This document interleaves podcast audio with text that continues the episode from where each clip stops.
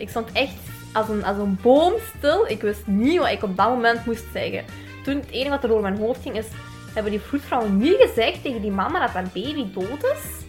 So this is really funny and embarrassing, but I'll just put it out there. Yeah. So during my delivery, I did, um, you know, poop. dun, dun, dun. what I would say in that situation is like, come on, little pushes, and uh, you're gonna get there, and soon you'll be able to hear your baby cry. And and I couldn't say those words. Dus je kan perfect gezond eten.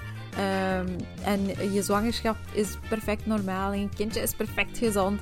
En toch ben je ja, 20 kilo bijgekomen.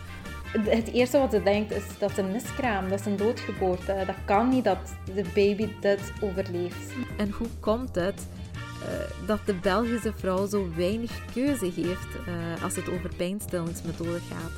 The woman having an orgasm helps suck up the sperm. I think the phrasing of this is hilarious.